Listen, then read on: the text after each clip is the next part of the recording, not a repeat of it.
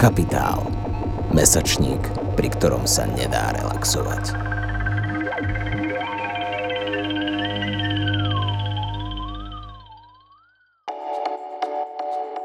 Perspectives. €1, many stories. Prajem vám pekný večer tu v Romerovom dome. Myslím si, že sme už naplnili kapacitu tohto priestoru a že teda môžeme sa pomaličky pustiť do diskusie. Vítam vás teda na ďalšom z diskusných podujatí Mesačníka Kapitál, ktoré sa volá Kapitalx a dnes s takým titulom Nikto tu nie je kvôli umeniu, ale zároveň tu pravdepodobne kvôli umeniu aj sme. Moje meno je Michaela Hučko-Pašteková, som redaktorkou Mesačníka Kapitál a zároveň spoločne s Janou Kapelovou, ktorá sedí na druhej strane tohto oblúku, sme kurátorsky pripravili aktuálne číslo Mesačníka Kapitál s témou umelecké školstvo, ktoré prišlo dnes horúce z tlačiarne a teda rovno na ten dnešný deň sme aj naplánovali tento event, diskusiu práve o téme umeleckého školstva.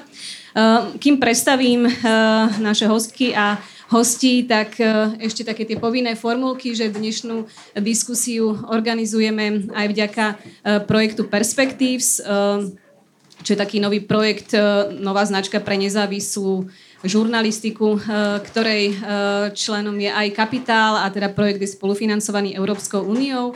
Takisto ďakujeme za podporu Nadácie mesta Bratislavy a samozrejme Mesačník Kapitál vychádza už vlastne pomaly 7. rok aj vďaka podpore Fondu na podporu umenia, takže takisto ďakujeme.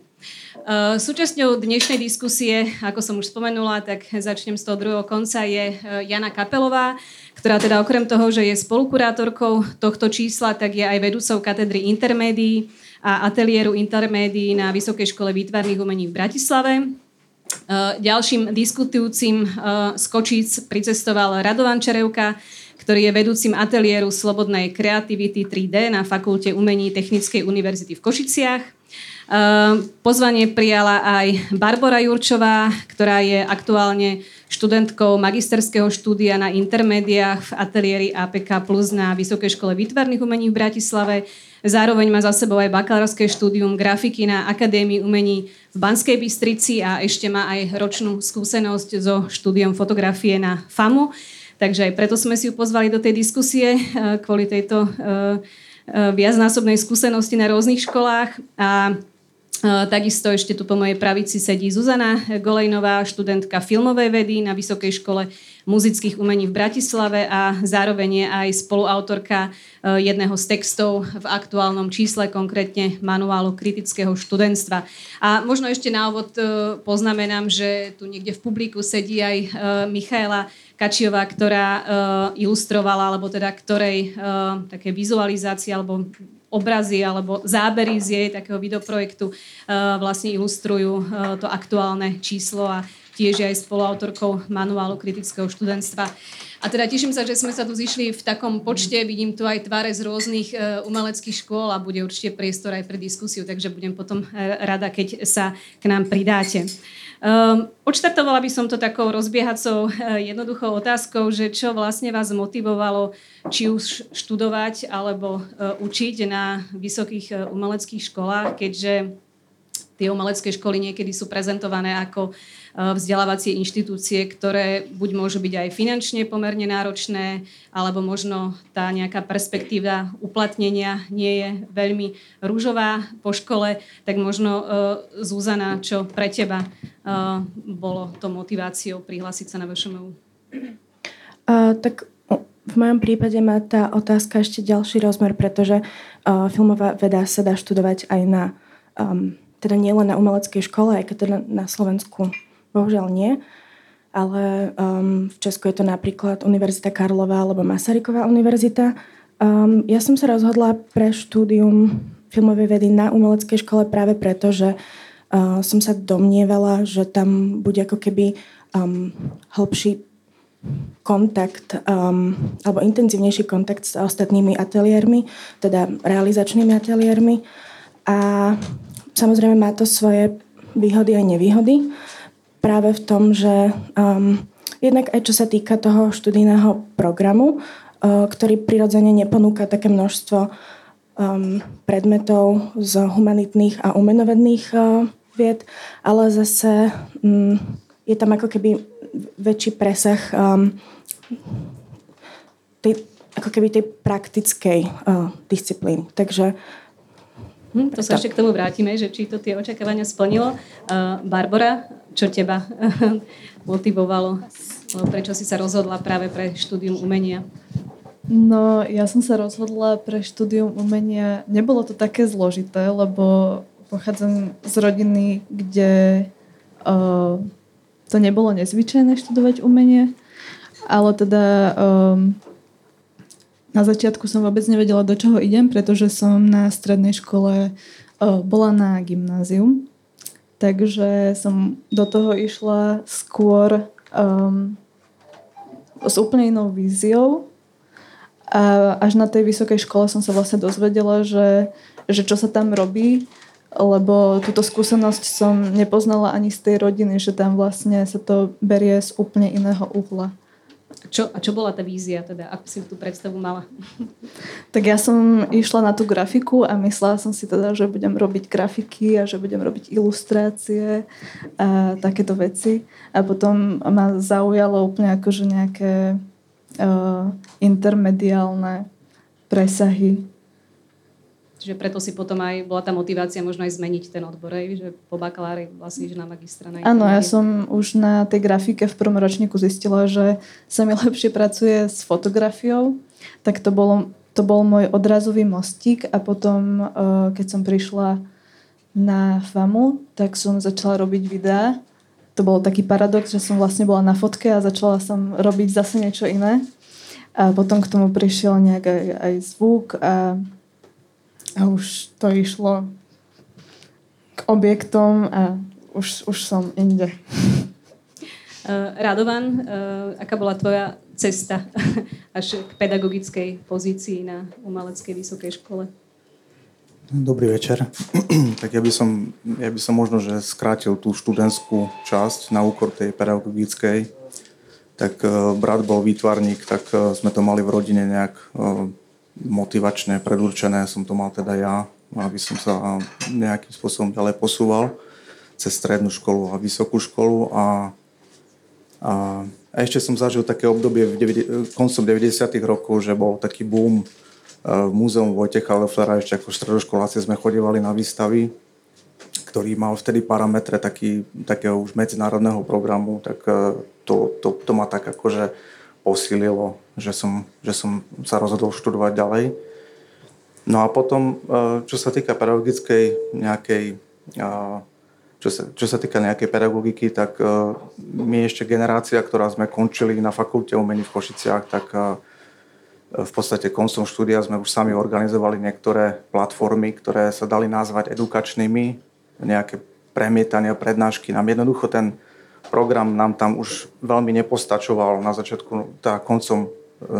rokov, natoľko, že sme sa snažili nejako preklenúť ten nedostatok nejakým spôsobom, vlastnými aktivitami. Potom sme neskôr založili aj galériu vlastne. No a tým pádom to ma motivovalo neskôr ešte cez doktorantské štúdium. To je taký mostík, sa hovorí aj medzi študentmi a študentkami a pedagógmi, tak vlastne to doktorantské štúdium, kde som aj stretol nejakých pedagógov. Je to aj o tom, že koho stretnete, jakých pedagógov, jeden z nich tu sedí, Anton Čvierny, ktorí vás motivujú možno vlastnou prácou, aby ste to skúsili ďalej robiť. Takže toľko. Jana, ty máš tiež vlastne tú skúsenosť aj študentky, aj doktorantky, aj pedagogičky, tak tiež možno aj môžeš nejak zabrnúť a porovnať tie pozície. Asi ten môj príbeh tiež nebudem úplne hovoriť zdlhavo, ale asi sa to udialo na pedagogickej škole, že ja som si najprv spravila, som študovala slovenčinu a výtvarnú výchovu, kde počas tých konzultácií tej výtvarnej časti som si uvedomila, že ma vlastne na tom strašne baví ten brainstorming a všetky tie diskusie a celá tá aura okolo toho. A pochopila som, že toto je niečo, čo by som chcela robiť, ale nie na úrovni základnej školy, ale skôr ako keby rovnocennejšie na tej vysokej. Čiže potom prirodzene išla tá trajektória cez doktorantské štúdium, nejaké asistovanie až po vedenie ateliéru.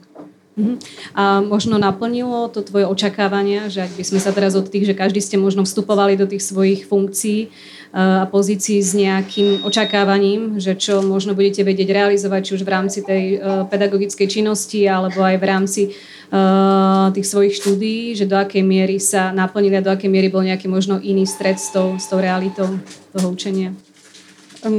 Určite to bolo, že tá predstava z tej pozície ako študentky bola iná než z pozície ako pedagogičky, pretože som si neuvedomovala, že to nie je iba o tom stretaní sa v ateliéri útorky a štvrtky, ale že je tam aj ďalšia ako keby záťaž byrokratická a podobne. Čiže narazila som miestami aj na také ako keby ťažšie stránky tejto práce, ale súčasne je to stále ako nejaká výzva, ktorá, že je možnosť ako keby transformovať to štúdium alebo tú školu, čiže je to ako keby motivujúce napriek týmto úskaliam. A Radovan, ty tiež, keď si vlastne spomínal, že ste podnikali rôzne ako edukačné aktivity, alebo že bola tam z tvojej strany aj nejaká snaha tiež nejakým spôsobom možno transformovať a posúvať ďalej to štúdium, že máš pocit, že keď teraz nejak zhodnotíš tie roky svoje nejaké pedagogické činnosti, že či sa to darí v Košiciach, alebo či stále máš vlastne tú motiváciu a chuť vôbec vykonávať toto povolanie? Tak naozaj to môžem porovnať niekedy od roku 2010, kedy som ešte ako študent doktorandského štúdia VŠVU začal v Košiciach, v svojom rodnom, musím povedať, že milovanom meste, v ktorom som mal veľa priateľov, mali sme tam galériu a tak ďalej, pôsobiť aj na fakulte umení, tak som nastal taký stret s realitou, dá sa povedať. Pretože to prostredie, ktoré nám bolo prajné aj na tej škole, aj zo strany pedagógov, je ale úplne iné, keď vstúpite do toho prostredia ako kolega a vlastne de facto ono sa to mení, ale musíme zdôrazniť, že odborný asistent, respektíve asistent, dneska to je ešte rozdelené na lektorov, od lektora až po, dajme tomu, že profesor, to je nejaký hierarchický systém, ktorý vlastne, kde si musíte nejakým spôsobom prejsť nejakými pozíciami alebo pokojne aj ostať na nejakej pozícii. A teda akože tie začiatky, bez toho, aby som to ďalej rozvádzal, boli ako takým rozčarovaním pre mňa. Aj čo sa týka motivácie robiť ďalej nejaké aktivity. Čiže doslova niekedy nastávali aj také momenty, že boli hádzané aj polena pod nohy v nejakých aktivitách. A proste a ten akože klasický príbeh toho, že niekto nejakou svojou odbornosťou a nejakou svojou energiou vlastne prirodzene sa posúva ďalej, tak to tak by to malo byť, ale tak to ani nebolo úplne. Ľahké to nebolo teda. Ne? A ešte na sekundu ostanem pri tebe, že jedna vec sú možno aj nejaké ako byrokratické alebo takého charakteru, možno nejaké polena alebo nejaké medzi možno kolegami a podobne, ale aké to bolo byť zrazu na tej druhej strane a komunikovať vlastne s tým študentstvom, že či tam si od nich získaval možno takú spätnú väzbu, alebo bol ten dialog s nimi taký, aký si si možno predstavoval alebo čím si vstupoval do tej pedagogickej činnosti? Tak tam som takisto zažil takú dvojitú pozíciu, pretože keď som prišiel ako mladý kolega, starší kolegov na tú fakultu umení, tak by som povedal, tak čo mal som 28 rokov, tak moje predstavy boli iné. Ja som študoval aj na Pražskej akadémii umení, potom som mal tú bratislavskú skúsenosť, čiže by som mohol som porovnávať tie systémy, aj keď to nebolo zďaleka nejaké rúžové ani na AVU, dajme tomu, ale tie spôsoby komunikácie tie spôsoby napríklad konzultácií boli vtedy prísne vedené na individuálnej báze napríklad. A nejaké aktivity, na to trebalo povolenia, ale tam bola ešte taká otázka, keď to môžem porovnať, či to stalo za to, tak len veľmi krátko poviem jednu vetu, že stalo to za to. Dneska vidím, že to prostredie sa veľmi zmenilo, a tá škola vlastne je úplne inak nastavená, čo sa týka aj týchto motivácií, aj tej atmosféry. Mm-hmm. Zuzana, ty si už tak trošku naznačila, že išla si na VŠMU študovať filmovú vedu práve preto, že si dúfala v nejaké väčšie prepojenie medzi teóriou a praxou a zaznievalo tam, že ako keby k tomu úplne nedochádzalo, tak aký bol ten tvoj potom stret s realitou už toho štúdia oproti tomu, čo si teda očakávala? No to prepojenie tých praktických ateliérov a našej teoretickej katedry je pomerne malé, alebo takmer žiadne, a myslím si, že naopak to študentstvo by to práve ocenilo a vyžadovalo, že my nie sme nejako integrovaní do toho procesu vytvárania filmu, pričom z našej akože aj teórie, aj praxe by sme mohli zastávať pozície nejakých dramaturgov a tak ďalej, alebo pomáhať nejako pri výskume. A tieto veci sa samozrejme dejú, ale čisto na nejakej dobrovoľnej báze alebo priateľskej dohode. Ale jednak sa to neráta nejako do, dajme tomu, len kreditového systému, ale vlastne ani to nie je nejako podnecované v tom študentstve. A bola tam z vašej strany aj nejaká iniciatíva, možno nadhodiť tú tému a dospieť možno k nejakej zmene? Áno, ono sa aj skúsilo urobiť to, že sa zapojila naša katedra do, teraz si nespomínam presne na názov toho predmetu, ale to tímové práce, tak sa to nazýva, ale tam to nejako úplne stroskotalo. A ja som už vtedy nebola v tom ročníku, kedy sa to dialo, ale vlastne nevedeli sa ako keby tí študenti začleniť a dokonca ani tí ostatní nevedeli, ako ich majú začleniť. Čiže tam ako keby by bolo potrebné na takúto integráciu aj nejak vysvetliť tomu študentstvu, že čo môže byť ich prácou pri tomto procese. Mm-hmm.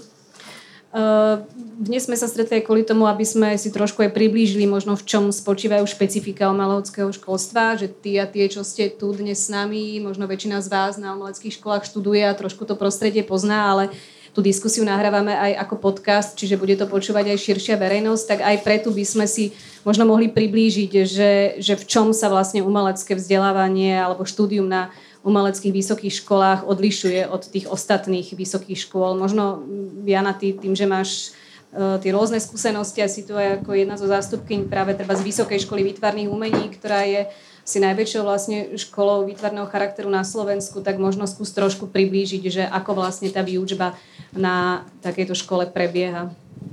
Asi základným ako keby rozdielom je, že alebo základným princípom sú ateliéry, do ktorých záleží od katedry, ale ľudia prichádzajú v druhom, v treťom ročníku a stretajú sa tam naprieč všetkými ročníkmi, čiže ako bakalárske, magisterské štúdium, všetci sú tam spoločne a robia svoju semestrálnu prácu a k nej majú pridružené ďalšie predmety, ktoré si môžu navoliť. A tie sú hlavne zamerané na také ako keby praktické zručnosti. Môžem asi hovoriť iba za našu katedru, kde ja neviem, že si môžu dať predmet ako zvuk, interaktivita, kamera, strih a podobne, performance. A k tomu majú samozrejme tie teoretické predmety, že kdežto na iných školách sú skôr také ako keby semináre, prednášky a nie je to o takom kolektíve ľudí, že myslím si, že tie prednášky bývajú od 100 až neviem pokoľko ľudí. V ateliéroch ideálne je, keď je 15 ľudí, že vtedy sa dá akože veľmi dobre pracovať, pretože je to celé postavené na, také ako, na takom osobnom vzťahu a komunikácii, kontakte. Možno, Rado, aj ty môžeš zase za Košice, že tým, že aj poznáš vlastne tie systémy z viacerých škôl, takže či možno u vás vaša, či už katedra, alebo teda fakulta umení, alebo konkrétne tvoj ateliér, že ako je tam organizovaná výučba? My sme veľmi malá škola, je to fakulta, kde sú 3 katedry. Vlastne je to taký Bauhausovský systém trošku, je to architektúra, dizajn a voľné výtvarné umenie. A tých ateliérov vo voľnom umení je 5 a vlastne všetky 3 katedry majú priepustný systém voliteľných predmetov, kde si študenti môžu nakombinovať tú výučbu z tých 80% z tých 3 katedier a potom tých zbytkových 20% môžu z ďalších vysokých škôl alebo technických oborov, ktoré majú k dispozícii na Technickej univerzite, tak je to tento systém a tie ateliéry u nás sú špecifické tým, že sú také efemérne, de facto, de jure neexistujú v tej štruktúre Technickej univerzity, čiže vlastne je na nás, akým spôsobom si variabilne nastavíme tie ateliéry, tie katedry sú vlastne ako pracoviska s vedúcimi zamestnancami. Takže aj konkurzy sa robia na funkčné miesta a potom sa rozhoduje, že kde, kto kde.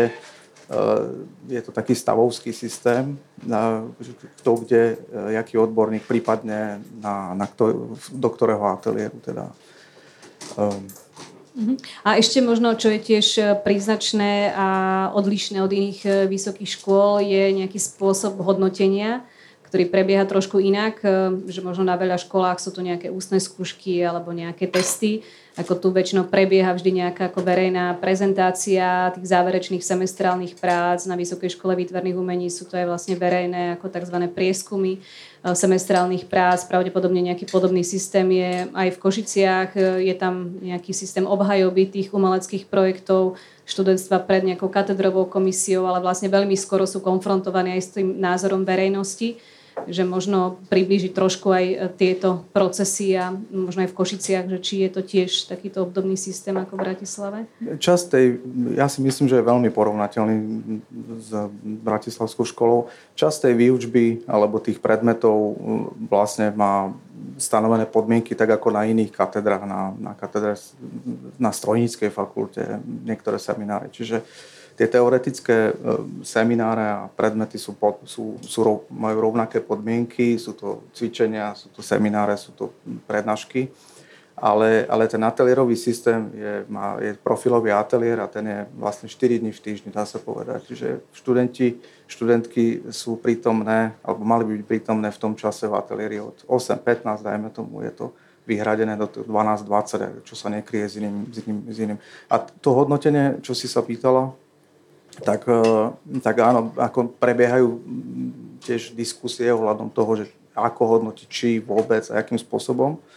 Aj u nás takisto a je to vlastne komisionálne skúšanie. Čiže komisia odborníkov a to asi vieme všetci. Barbora, možno teba by som sa opýtala, zase máš tú skúsenosť tej druhej strany, že ty si tá, čo teda obhajuje tie projekty, že aké bolo pre teba vlastne zažívať takéto komisionálne obhajoby práce, aj keď ty si mi vlastne spomínala, že grafiku si do veľkej miery študovala počas vlastne pandémie, čiže to bolo dištančné štúdium, ale máš určite aj skúsenosť potom aj s tým ako živým nejakým prezentovaním semestrálnych projektov, tak ako to ty vnímaš celý tento proces hodnotiaci z tvojej strany? No, moje prvé obhajoby boli prekvapujúce v tom, že vlastne my sme neobhajovali. Prváci na Akadémii umení v Banskej Bystrici sú v prípravnom ateliéri a vlastne tá obhajoba prebiehala zo strany pedagóga. Čiže my sme sa vlastne mali ako pripraviť a naučiť sa to. Potom vlastne sme obhajovali iba online. Keď som prišla do Prahy, tak na mojich obhajobách boli 3 ľudia. Takže to tam akože práve v ten semester úplne ako nefungovalo. Na ďalších obhajobách teda bola celá ako rada zostavená z tých vedúcich ateliérov a to bolo už ako živšie. Ale teda tá bola asi najviac taká ako vyhrotená, že tam ako sa dostávali študenti do konfliktu alebo takého krajného konfliktu s pedagógom alebo s nejakým prizvaným hosťom. No a ja považujem za svoje prvé reálne obhajoby moju bakalárskú obhajobu, kde bolo asi 50 ľudí. A teda to bolo na úrovni. A to boli ľudia zo školy, alebo bola to aj verejná obhajoba, čiže študenti, študentky? Áno, to bola vlastne pedagógovia a študenti sa prišli pozrieť aj z nižších ročníkov. Zuzana, na VŠMU prebieha tento proces ako? Alebo respektíve ty práve z tej teoretickej katedry, že či máš možnosť vlastne byť prítomná pri nejakých záverečných obhajobách, alebo teda na VŠMU je to nejaký možno verejný koncert, alebo nejaké tanečné predstavenie, alebo možno premietanie nejakého filmu pri tých semestrálnych prácach, že ako si tam ty, alebo ako máš vôbec možnosť nejak sa zapájať možno aj do obhajob svojich kolegyň a kolegov? Tá možnosť je asi iba v tom, že teda sa tam môžem prísť pozrieť, ale teda to je nám umožnené. Naopak to vlastne umožnené nie je, že my máme tiež obhajoby každý rok, lebo my vlastne ročne odovzdávame prácu o rozsahu bakalárskej práce, potom sa to navyšuje a vždy sú tieto obhajoby za prítomnosti pedagogickej komisie. Ale teda tam študentstvo nemá prístup, aj keď sa ako keby zmenila teraz forma, že naša katedra ako keby robí taký seminár dvakrát ročne, kde môžeme diskutovať o tých našich teoretických prácach, čo je skvelý formát. A čo sa týka teda ostatných realizačných ateliérov, tak tam to prebieha tak, že teda verejnosť môže prísť na tie obhajoby. Jana, aký je záujem o obhajoby zo strany študentstva, práve zúčastňovať sa na obhajobách prác svojich kolegyň, kolegov?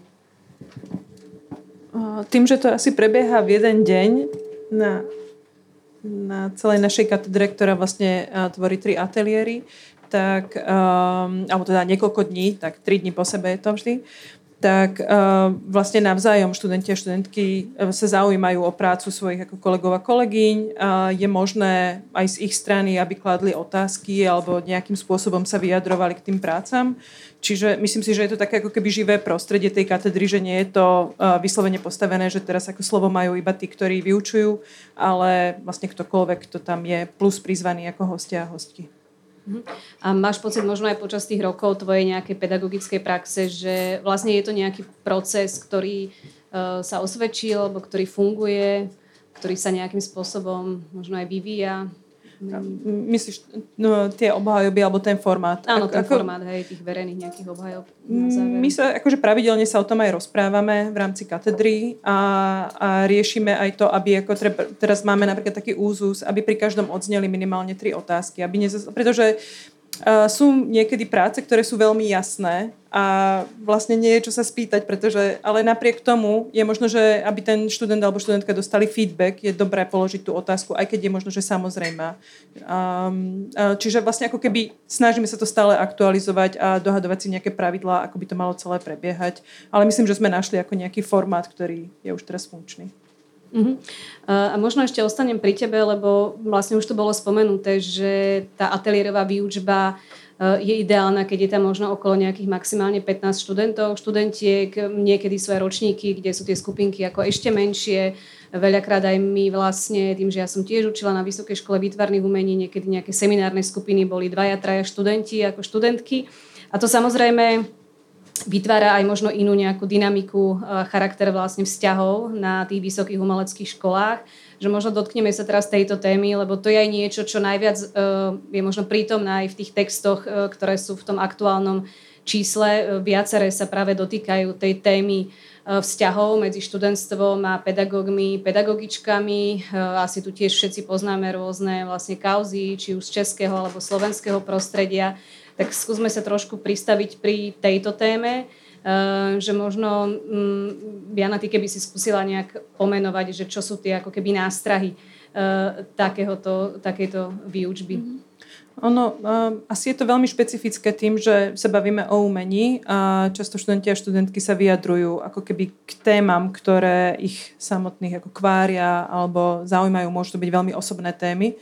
Čiže sa nám pri tých konzultáciách zdôverujú s nejakými osobnými problémami, a môže to vytvárať taký ako veľmi blízky vzťah a je ako na nás, aby sme si udržali tú ako profesionálnu hranicu, hej? Že nestávať sa ako do nejakej role psychológa, psychologičky, ale skôr sa baviť, ak je to príliš osobná téma, o formálnych stránkach. Ale tá hranica je ako veľmi, veľmi tenká. A to, čo ja som napríklad v mojej pedagogickej praxi zistila, je, že nie je dobré napríklad chodievať do krčmy iba s vybranými ľuďmi. Hej? Že keď tak chodíme spoločne ako ateliér, že teraz to hovorím ako otvorene, alebo nechodiť vôbec, že nechať to iba čisto iba na tú školskú pôdu. Ak sa bavíme o tom osobnom rozmere, alebo že ako by to malo byť vlastne celé nastavené.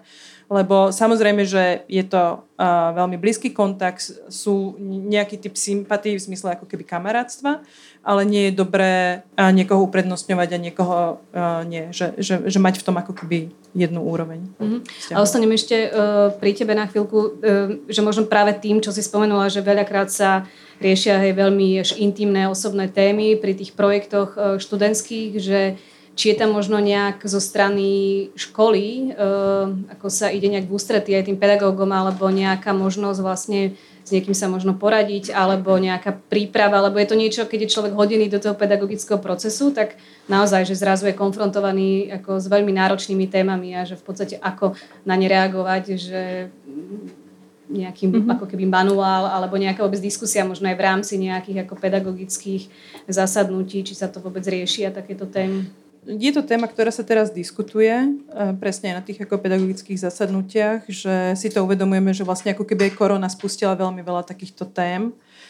A naša škola má, myslím si, že už 3. rokom poradensko-psychologické centrum, kde je teda psychológ, ktorý je hlavne určený pre študentstvo, ale v prípade, ja sama som to využila, že keď som potrebovala ako nejakú pedagogickú radu, tak som sa mohla poradiť, ale úprimne uvítala by som možno, že aj ja sama ako niekedy nejakú ako hlbšiu analýzu toho, čo sa deje a ako sa to deje a či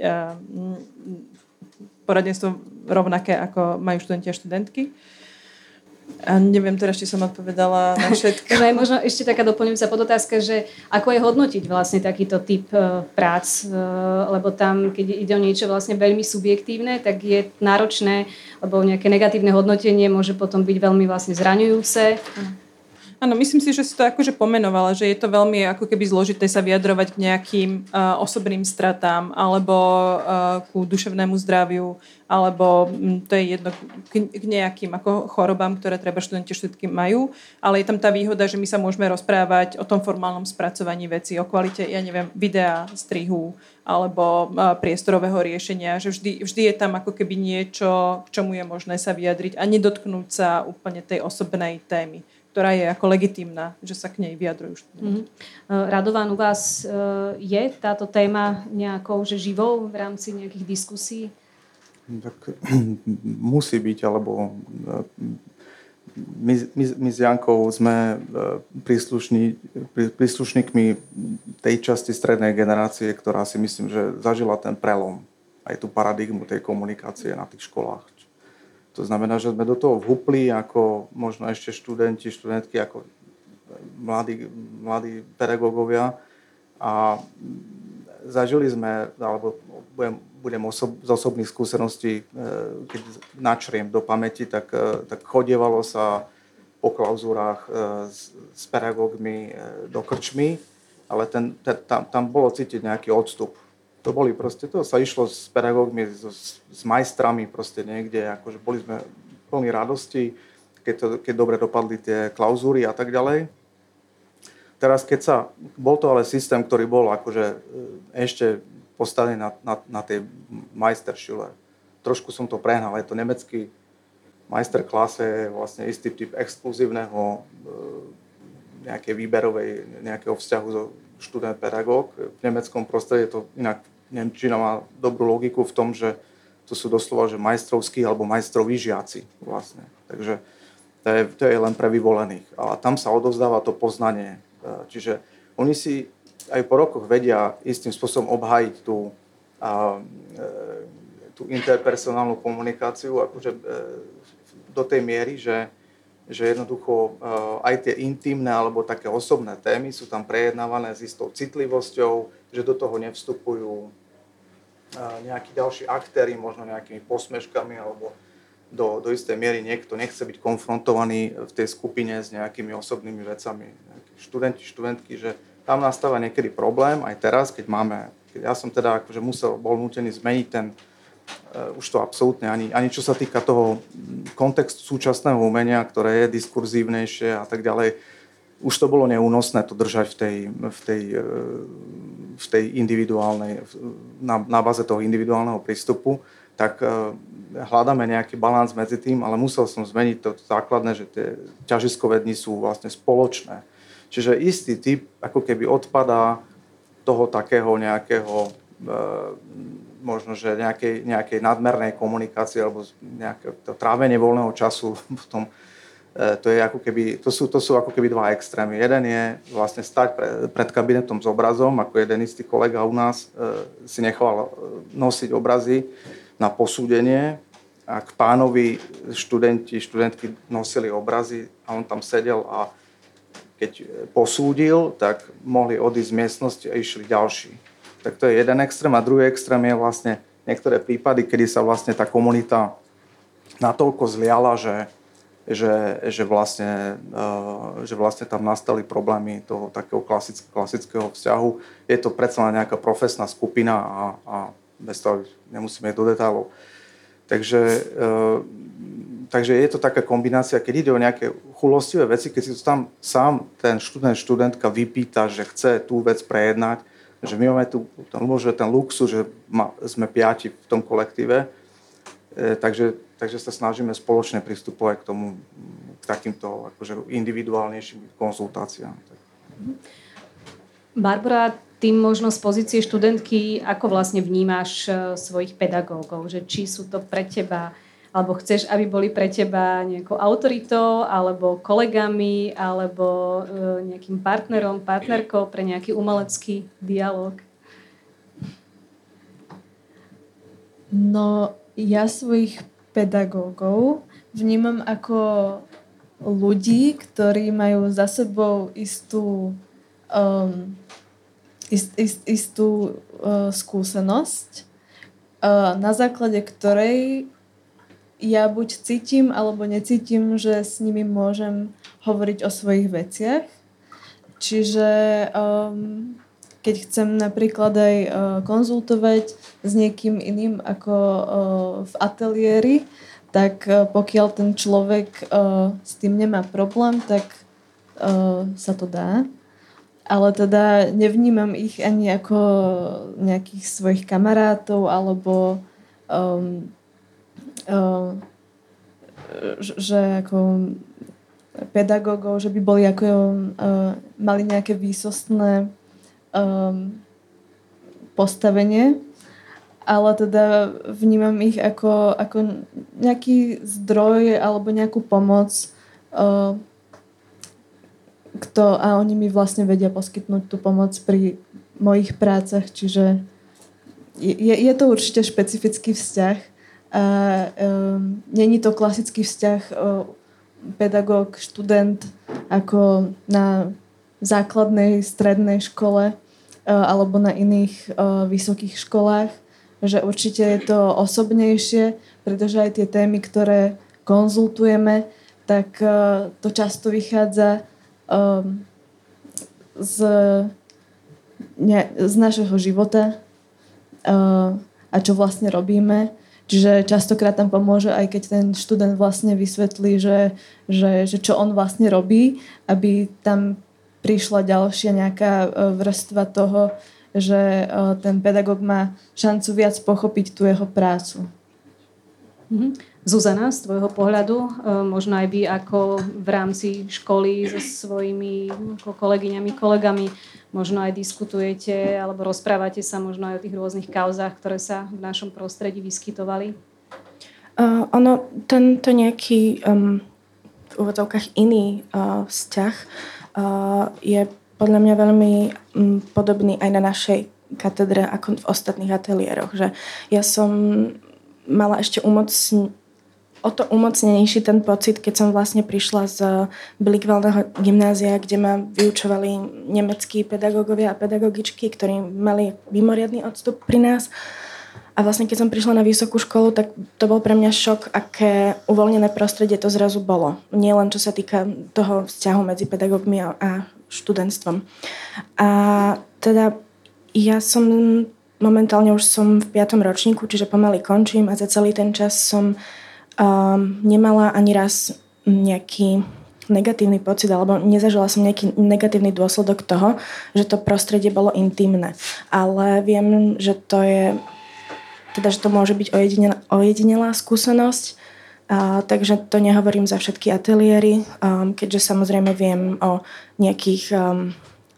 problematickejších a toxickejších vzťahoch, ktoré ale teda nebudem takto verejne rozoberať. Jana, ešte na teba sa obrátim, lebo jedným ako keby z pokusov nejaké riešenie práve ako nastaviť ten systém výučby v takto koncipovanom prostredí je snaha vlastne zaviesť niečo ako nejakú nehierarchickú výučbu, alebo boli aj v Čechách aj u nás nejaké ako snahy o nehierarchické ateliéry. Ty sama tiež vlastne si sa týmto princípom trošku venovala, alebo tiež do istej miery takto vedieš aj svoj ateliér, ale zároveň poznám aj prípady, že v podstate to nejak ako zlyhalo trošku, alebo sa to zase ako keby v niečom aj vrátilo, alebo ukázalo sa to ako nie celkom fungujúci mechanizmus, tak či by si vedela vlastne o tej svojej skúsenosti možno trošku zazdieľať s nami?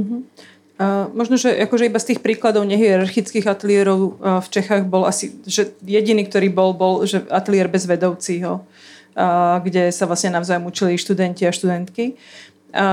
Myslím si, že v takýchto ako keby klasických ateliéroch, kde je jasne obsadené miesto vedúceho, vedúcej ateliéru a asistenta, asistentky, to nie je možné. Už len akože nastoliť ten nehierarchický model. Už len kvôli tomu, že sme o generáciu starší, už len to, že ako máme viacej skúseností, či už s vystavovaním, ale ako aj tých životných, sme v nejak, alebo zastupujeme ako keby tú rolu, ktorá sa volá, že vedúca ateliéru, tak je tam nejaká hierarchia. Čiže ako keby naivné si myslieť, že sa to vie len tak potrieť nejakým kamarátstvom. Ale to, o čo sa treba snažíme v ateliéri, je, že nekonzultovať presne takým tým individuálnym spôsobom, že jeden človek a my teraz sme tam dvaja na neho, že v takej presile, ale skôr ako keby obratiť tú situáciu, kde sú traja študenti a študentky a my dvaja, čiže my sme v tej menšine a všetci spoločne sa ako keby k tomu vyjadrujeme, že každý má ako legitimné právo položiť otázku alebo povedať svoju skúsenosť. Takže týmto sa to snažíme nejako narušiť. Nedávame ani rady, ani návody. Skôr sa snažíme o nejaký ako brainstorming a podnecovať ich v tom nejakom individuálnom sebarozvoji, aby sme si nevytvárali naše klóny, že to je vlastne ako keby zbytočné. Nepotrebujeme kopie nás mladšie, ale povzbudiť ich ku svojmu rozvoju. Zuzana, ty si vlastne, ako som už spomínala, spoluautorkou tzv.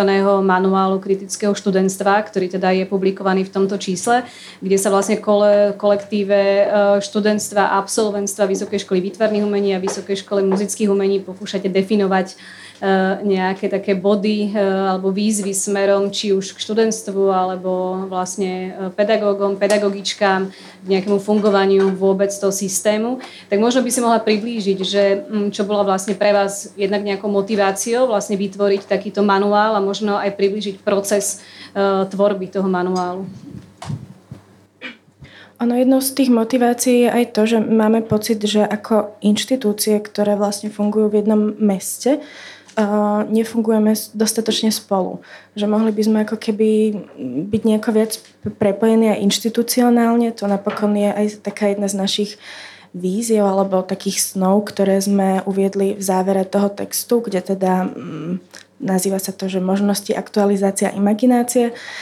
A teda ten text vznikol na základe impulzu Michaely Kačiovej, tuto sedí, ktorá ma oslovila s tým, že sa môžeme ako študentstvo týchto umeleckých škôl vyjadriť v nejakom texte.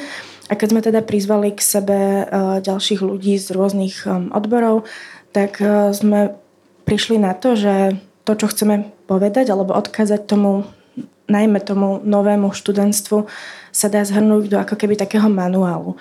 A ten manuál samozrejme nie je nejak čitateľsky príťažlivý v nejakom... Jednoducho je to naozaj formát manuálu, ktorý má nejako navádzať to študentstvo k tomu, alebo nejak tak uvedomiť si, že čo môže vyžadovať, alebo čo sú jeho povinnosti. A čo je ale tiež zaujímavé, to sme riešili krátko pred diskusiou, že to môže tiež slúžiť ako také svedectvo toho, že sa raz na to môžeme pozrieť, že čo vtedy to študentstvo riešilo, čo ich trápilo, čo chceli. Takže takúto nejakú funkciu to spĺňa. A vedela by si možno vypichnúť nejaké body, ktoré boli také najzásadnejšie alebo niečo v v čom práve ste boli možno až prekvapení, že ako sa aj to študentstvo VŠVU a VŠMU najviac spretlo, alebo že čo ich ako, čo bolo pre nich také najpálčivejšie? Ono teda sú tam rôzne špecifika aj toho textu, že napríklad mnoho z tých požiadaviek sa týkali vlastne iba jednej školy, lebo napokon, že na VŠMU niečo funguje, na VŠMU zase niečo nefunguje, takže je to skôr ako keby tak komplexne nejako spísané, aby to bolo aplikovateľné na obidve školy. A teda nielen obidve, lebo my sme bohužiaľ z toho časového hľadiska nemali možnosť osloviť ďalších ľudí aj z iných umeleckých škôl na Slovensku. Ale teda myslíme si, že ten text je napísaný tak, že sa s ním môžu stotožňovať.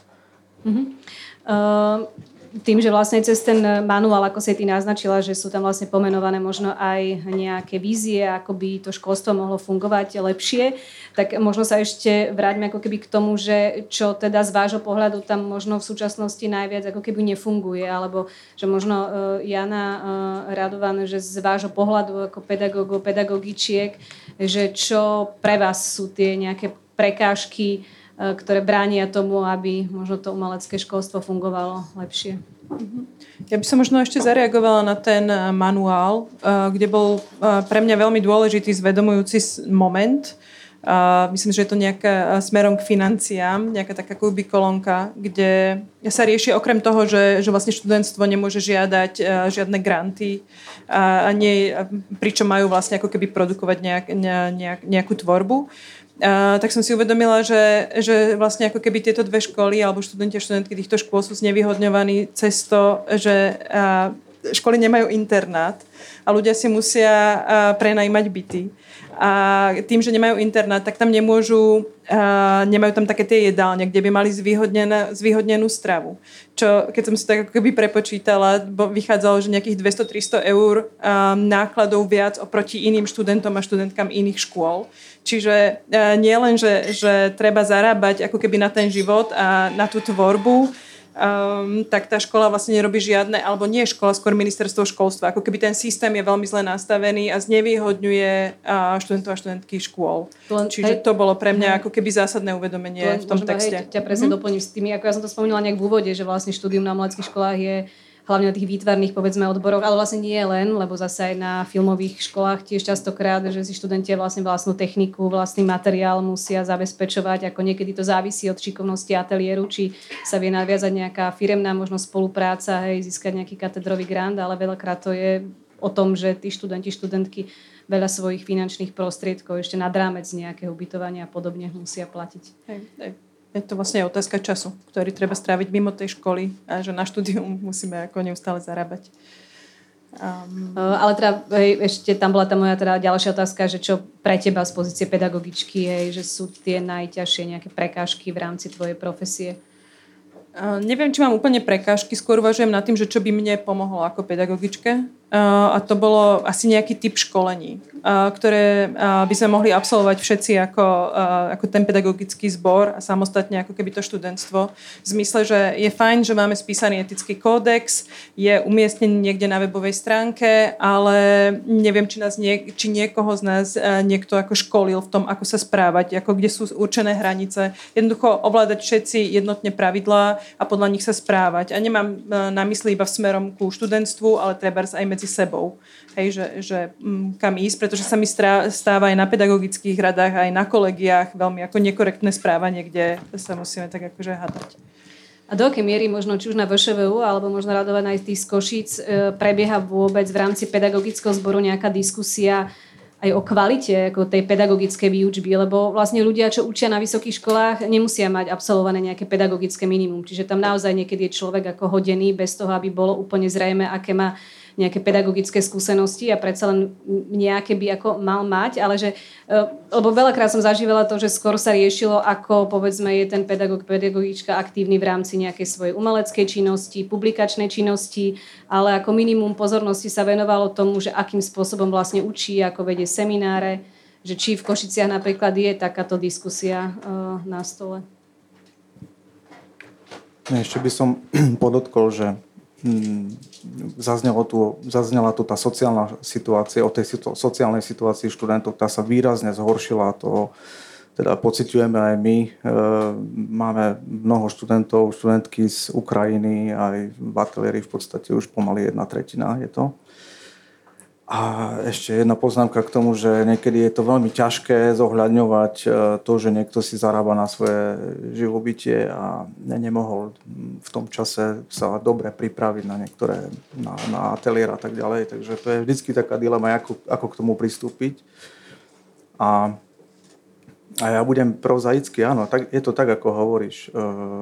Je to, prihľadá sa v prvom rade na tú odbornosť a nejaké, keby sme to prehnali, že až do nejakých psychologických rozmerov nejaký takýto typ preverovania vlastne stojí iba na tej kompetencii tých členov komisí, ako poznajú toho uchádzača, ako sa im javí, alebo ako má povesť, alebo ja neviem čo. Takže v tomto zmysle je to veľmi zodpovedná úloha, je tam strašne veľa úskalí a naproti tomu sa tomu veľmi sa neprikladá tomu veľká váha, pretože, jak všetci vieme, pedagogické minimum nie je povinné u pedagogov vysokých škôl.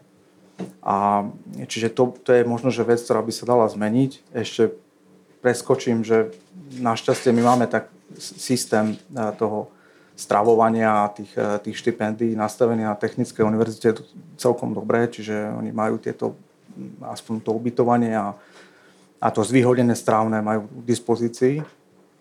No ale potom samozrejme si poťažkávame niekedy, pretože niektoré tie projekty stoja nejaké financie a je to o to náročnejšie, že musíme byť zapojení do nejakých grantov, nejakých programov, ktoré z časti môžu financovať niektoré projekty aj vybraných študentov, ktorí sa vlastne zapoja do nejakého projektu KEGA, kde sa ide na nejakú sympózium. Tak to je potom taký najlepší prípad.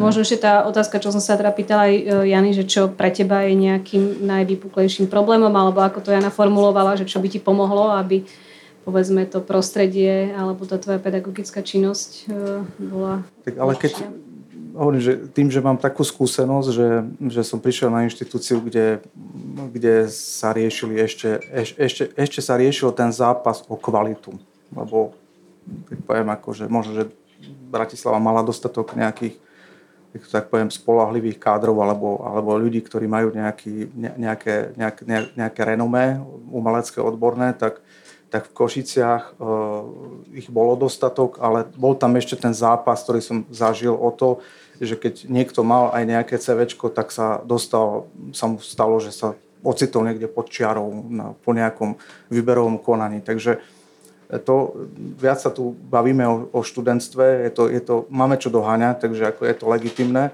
ale keď sú nespokojní zamestnanci a keď toto nie je na poriadku, tak ani to sa premietne aj teda akože aj medzi študentky študentov, aj do tej výučby teda.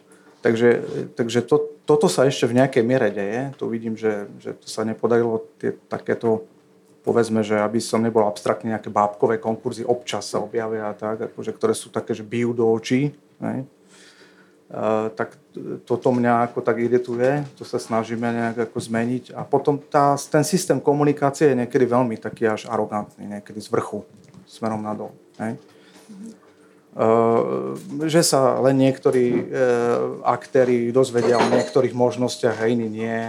A že sa nejakým spôsobom kádruje v tomto smere. Tak to sú také veci, ten klientelizmus uprostred nejakej malej skupiny, ktorý možno ani tu nikoho nezaujíma, ale prejavuje sa na Slovensku všade, vo všetkých inštitúciách, tak ten pociťujem stále, že sa deje, že sa ešte nepodarilo k tomu a čo ešte. Tak najlepšie je takým tým, čo tak akože konformne sa zdržia nejakých kritických hlasov a tak akože preplavú nejakými diskusiami, ktoré by mohli nejaké tie vedecké rady, ktoré 2 hodiny, akože, ktoré môžeme sa o tom baviť, ktoré neprinesú žiadne akože, zaujímavé témy ani žiadne problémy, lebo nebodaj by mohli akože, niekoho popudiť, že sa vynášajú. Keď sú tam hostia z inej vysokej školy, tak keď sa nejaké problémy pretrasú, tak je to akože niektorí dekani nesú ako také prepieranie špinavého prádla alebo niečo podobné. Hej.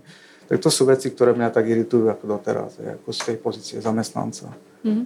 Ešte možno, kým dám Barbore a Zuzane slovo, ešte Jana, z jednou otázkou sa ešte k tebe vrátim. Ty vlastne aj v tom svojom texte pre Kapitál tiež píšeš o tom, že by boli nevyhnutné nejaké mechanizmy, ktoré by možno zabránili pedagogičkám, pedagógom ako keby vyhárať.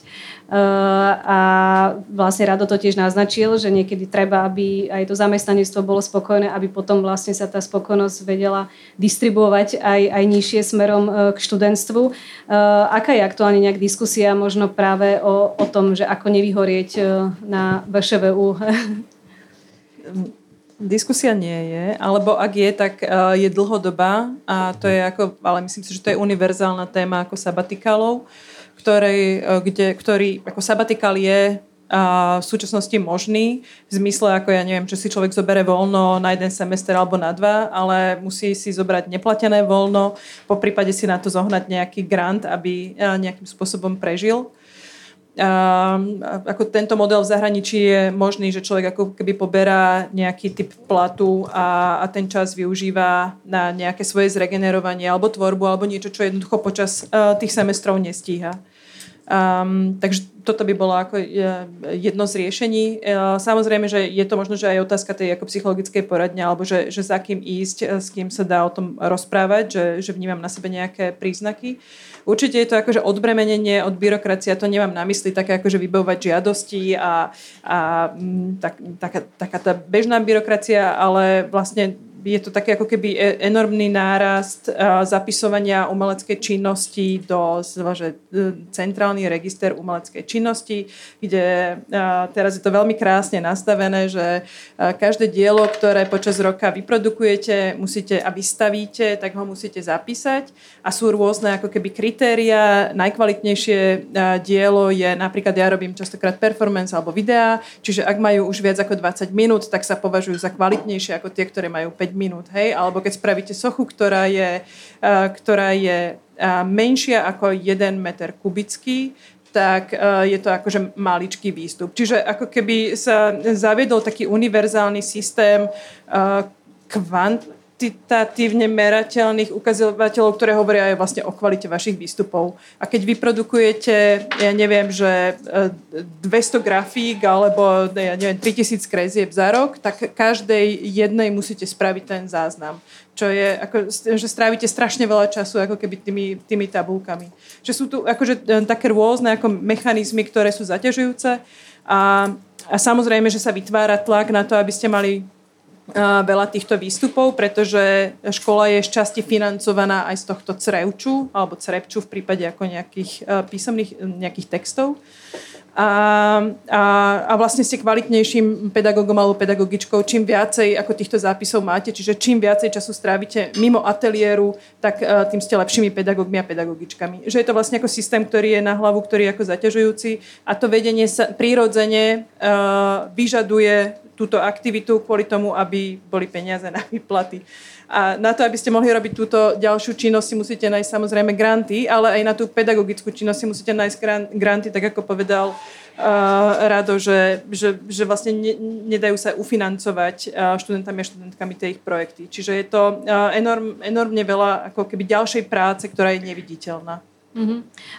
Barbora, ty síce nie si spoluautorkou manuálu kritického študentstva, ale možno sa môžeš vyjadriť, že čo možno by boli nejaké tvoje body alebo nejaké také najväčšie problémy alebo výzvy, ktorým súčasné študentstvo čelí. To by bola možno moja jedna otázka, ale možno aj v nadväznosti na to vystavovanie a nejaké produkovanie, že možno ešte predtým, že ako ty počas svojich štúdií aj na tých vlastne rôznych školách si vnímala nejakú podporu v príprave ako keby do praxe, že po škole, že do akej miery si tam dostávala takýto nejaký support, že ako potom vlastne fungovať po škole, ako možno zháňať financie na svoju nejakú umeleckú tvorbu.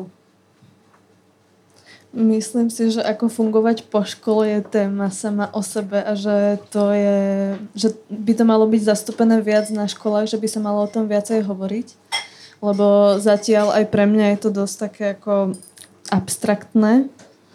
A teda pred svojimi kamarátmi, ktorí neštudujú na umeleckej škole, tak sa to musí ako toto nejako zahmlím, že viem, čo budem robiť.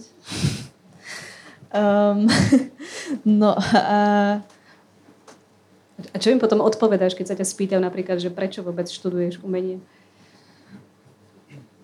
To sa ma nepýtajú. Ale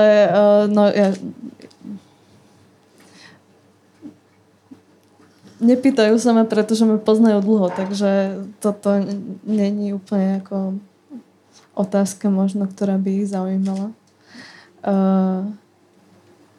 Áno. Tak sa vrátime ešte k tej, že čo pre teba sú nejaké tie najväčšie ako keby možno prekážky k skvalitneniu toho štúdia, alebo keď sa tak oblúkom ako keby v závere vrátime k tej téme z úvodu, k tým nejakým očakávaniam a k tej motivácii, čo by si možno definovala ako nejakú výzvu pre možno budúce študentstvo, že čo by malo vyžadovať, aby bolo iné? Financie. To peniaze, pretože jeden z dôvodov, prečo som odišla z Prahy, bolo to, že som na to nemala peniaze.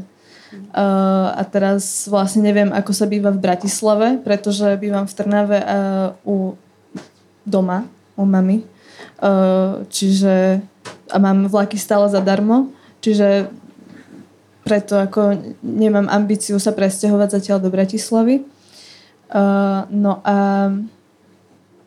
napríklad, keď som bola na Erasme, tak tam sú vlastne čiastky, ktoré sa dostávajú. Jedna čiastka sa dostáva na stáž, keď idete.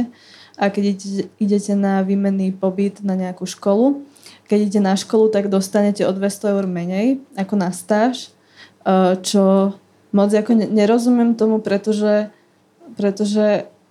keď študujem, tak potrebujem ako venovať ten čas do toho štúdia.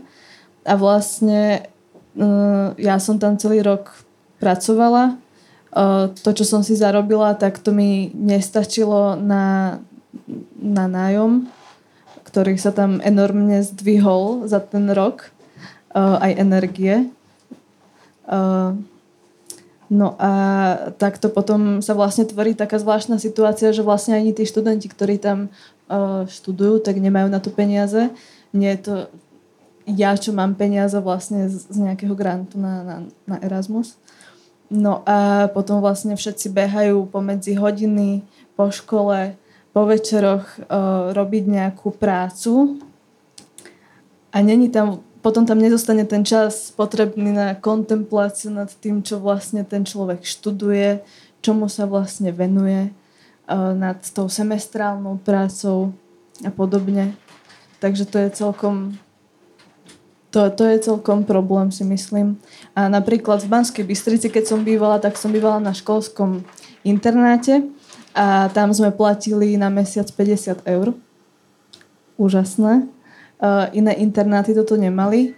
Takže vlastne potom ešte aj tá kvalita toho bývania, že čím je to bývanie lacnejšie, tak tým je to nejaká komplikácia vlastne s tou kvalitou toho bytu.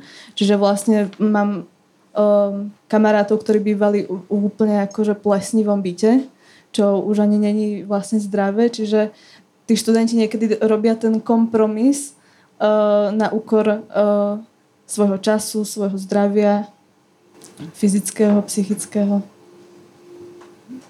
Zuzana, neviem, či chceš nejak možno vyjadriť k tomu, čo aj Barbora spomínala o fungovaní nejak študentského života. No, samozrejme poznám tieto príbehy a akože všetci to bohužiaľ riešime. Taktiež aj v súvislosti s tým, že ani tie štipendia teda nie sú bohviaké, lebo vlastne samotná tá škola je podfinancovaná, čiže tam je veľakrát aj ťažké sa dopatrať k tomu, že vlastne prečo, aj keď mám taký priemer, aký mám, tak vlastne nič neobdržím a tak ďalej. Ale to, čo ja napríklad momentálne riešim, je to, že tá škola je do takej miery podfinancovaná, teda aspoň to tvrdí, že by zastavila príjmanie interných doktorandov na pár rokov. A mňa ako človeka, ktorý by veľmi rád pokračoval v štúdiu, to teda odstriháva od tej možnosti a teda neviem, čo ďalej. Čiže z čisto osobného, súkromného hľadiska je toto pre mňa najväčší problém, ktorý momentálne riešim a aj ma to mrzí, pretože myslím si, že to by mala byť pre školu priorita, zabezpečiť peniaze na interných doktorantov a doktorantky.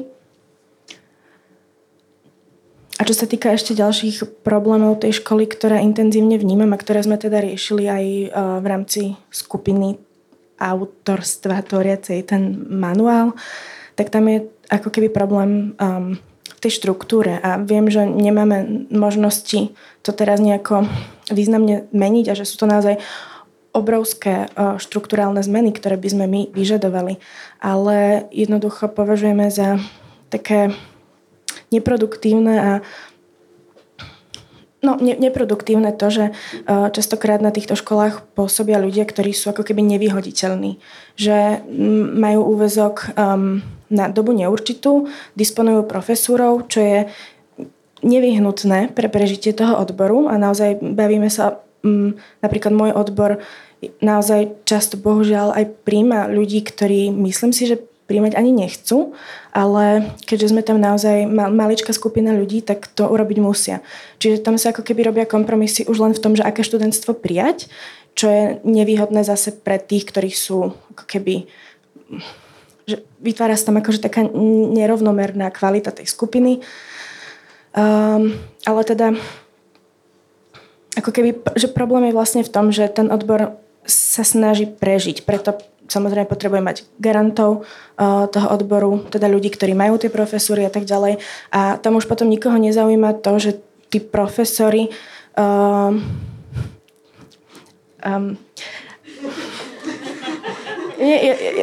chcela som opraviť maskulínom, ale potom som si povedala, že to opraviť nemusím, ale nechcem generalizovať, ale to je iba moja skúsenosť. Tak teda, že oni často už ani nemusia chodiť na tie prednášky, že si to nejako akože obhája a každý už len tak mávne rukou, lebo tak sú to akože nejaké také kádre a my si povieme, že ale tak veď to predsa nejaký dobrý znak pre školu, že tam takýto človek učí, ale to, že ten človek naozaj nevynaložil žiadne úsilie a že 30 rokov hovorí to isté, to už vlastne akože nikoho nezaujíma. To sa tak trošku oblúkom vraciame k tej téme, že do akej miery sa vôbec nejaká tá pedagogická expertíza nejak berie do úvahy alebo ako sa o nej diskutuje. Náš čas sa pomaly naplňa na túto časť diskusie, keďže sa bavíme už nejakú tú hodinku a je tu aj veľa vás, ktorí aj pôsobíte na umeleckých školách a rada by som vás do tej diskusie aj vtiahla. Takže týmto otváram smerom k publiku a ak máte niekto nejakú otázku alebo komentár alebo možno osobnú skúsenosť so štúdiom, tak nech sa páči, môžete sa... Počúvali ste Kapitalx, podcast angažovaného mesačníka Kapitál. Viac článkov nájdete na webovej stránke www.kapital.noviny.sk, kde nás môžete podporiť napríklad objednaním predplatného. Za čo vám vopred ďakujem.